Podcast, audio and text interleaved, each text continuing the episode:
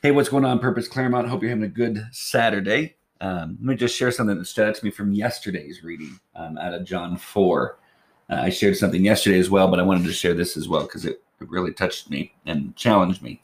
So let me pray. Father, we give you thanks for your word. And now, as we dive into it, I pray that you would reveal things, that things would pop out of what you want us to hear in order that we could live lives that are set apart for you. We're completely reliant upon your Holy Spirit um, giving you praise and honor and glory that you're due, all because of Jesus and his gift of giving himself up for us. We love you. We pray this in Jesus' name. Amen. So, as we looked at yesterday, uh, Jesus has this conversation with the Samaritan woman, um, goes through, calls her out on, um, he says, t- talks to her about giving her living water. Um, she takes it as literal. He's talking more like metaphor um, with regards to eternal life, but he got her attention. He then says in verse 16, Go call your husband, come and to, to come here. The woman answered him, I have no husband. Jesus said to her, You are right in saying, I have no husband, for you have had five husbands, and the one you now have is not your husband. What you have said is true. The woman said to him, Sir, I perceive that you are a prophet. Now she's starting to recognize that he's something more than just a Jewish rabbi who's sitting by the well who's thirsty. And so um, he continues on with the conversation, telling her about worship and worship in spirit and truth. She says she's down. She does said at verse 25, I know that Messiah is coming. When he comes, he will tell us all things. And Jesus said to her, I who speak to you am he. He reveals to this Samaritan woman that he is the Messiah. So all of a sudden, uh, she takes off. Uh, verse 27 when then just then his disciples came back they marveled that he was talking with a woman but no one said what do you what do you seek or why are you talking with her?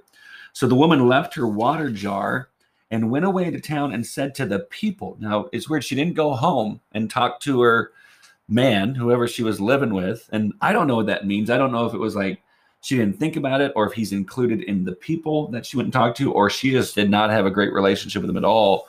Um, and it wasn't even a relationship. It may have just been um, a way for her to live with someone for protection and provision. And so I don't have a clue. Um, all I know, she went and said to the people, Come see a man who told me all that I ever did. Can this be the Christ? And says they went out of town and were coming to him. And then Jesus starts this conversation with the disciples. And then we get to verse 39. This is the part. Many Samaritans from that town believed in him because of the test, because of the woman's testimony. The woman's testimony was this come and see a man who told me everything I've ever done. Now, the thing is, they knew I would imagine her reputation is kind of there with the people. I mean, not maybe all of them, but a good chunk of them would know her reputation. But she says, "Come and see, um, come and see every, come and see a man who told me everything I ever did." Verse thirty-nine again.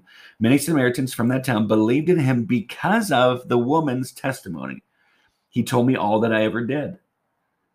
So when the Samaritans came to him, they asked him to stay with him, and he stayed there two days. So Jesus stops his plans and stays with them. Verse 41 And many more believed in him because of his word.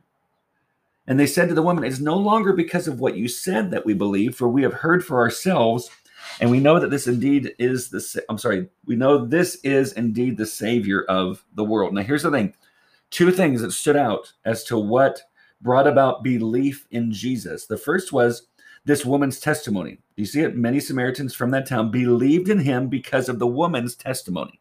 So she goes back and says, He told me all that I ever did. And people believed in him because of her testimony. I don't want you to ever limit the testimony that you have. God has worked in your life. If you're a follower of Jesus, you have this testimony when you encountered Christ, what life was like before that, what it was like when you met him, and what it's like been and what it's like, uh, what it's been like since.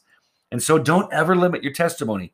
You may sit there and go, Well, it's not as exciting as every testimony is mind blowing and miraculous because for it's always connected to the divine. It's always connected to God intervening, bringing someone from death to life. That's always miraculous, no matter what the quote unquote story is. But notice that people believed in her because of her testimony.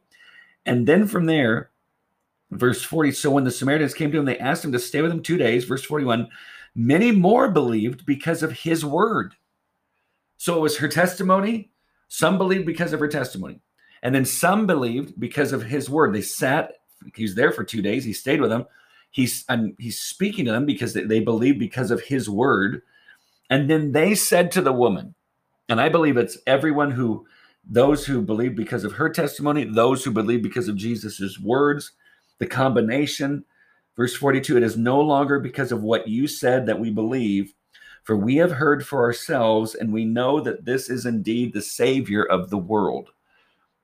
You see, did you see it? It is no longer because of what you said that we believe, for we have heard for ourselves. Followers of Jesus, that's the place where you're supposed to be. Every one of us. I mean, we can be impacted by the testimony of others. We can be impacted by preaching of others. I, I am. There's certain preachers that I love to listen to. Um, God, I really believe that God uses them in a great way in my life. But friends, it's not about me getting connected to that preacher so that preacher can listen to God and he can tell me what God's saying. I believe I believe the Holy Spirit uses other preachers and pastors and teachers, but ultimately we're all supposed to get to this point. It is no longer because of what you said that we believe, for we have heard for ourselves, and we know that this is indeed the Savior of the world. Where we come to this point Whereas I am so convinced, not just because I heard a testimony of another person, I'm convinced because I've heard him for myself. I believe because I've met with Jesus on my own. So, no, it's not, hey, I'm, i need to get to this retreat, or I need to get to this worship service, or I need to hear Brian preach, or I need to hear this person preach, or I need to have this worship experience. No, no, no. Those can all be things that are helpful. But to move from the necessity of that thing or place or event or that person to move from that with regards to this is why I'm convinced that it's true. Move away from that. Move not not away. Yeah, move from there toward. Hey, I believe this to be true because I've spent time with Jesus on my own. It's personal. You've worked out your salvation with fear and trembling. It's now you and Jesus.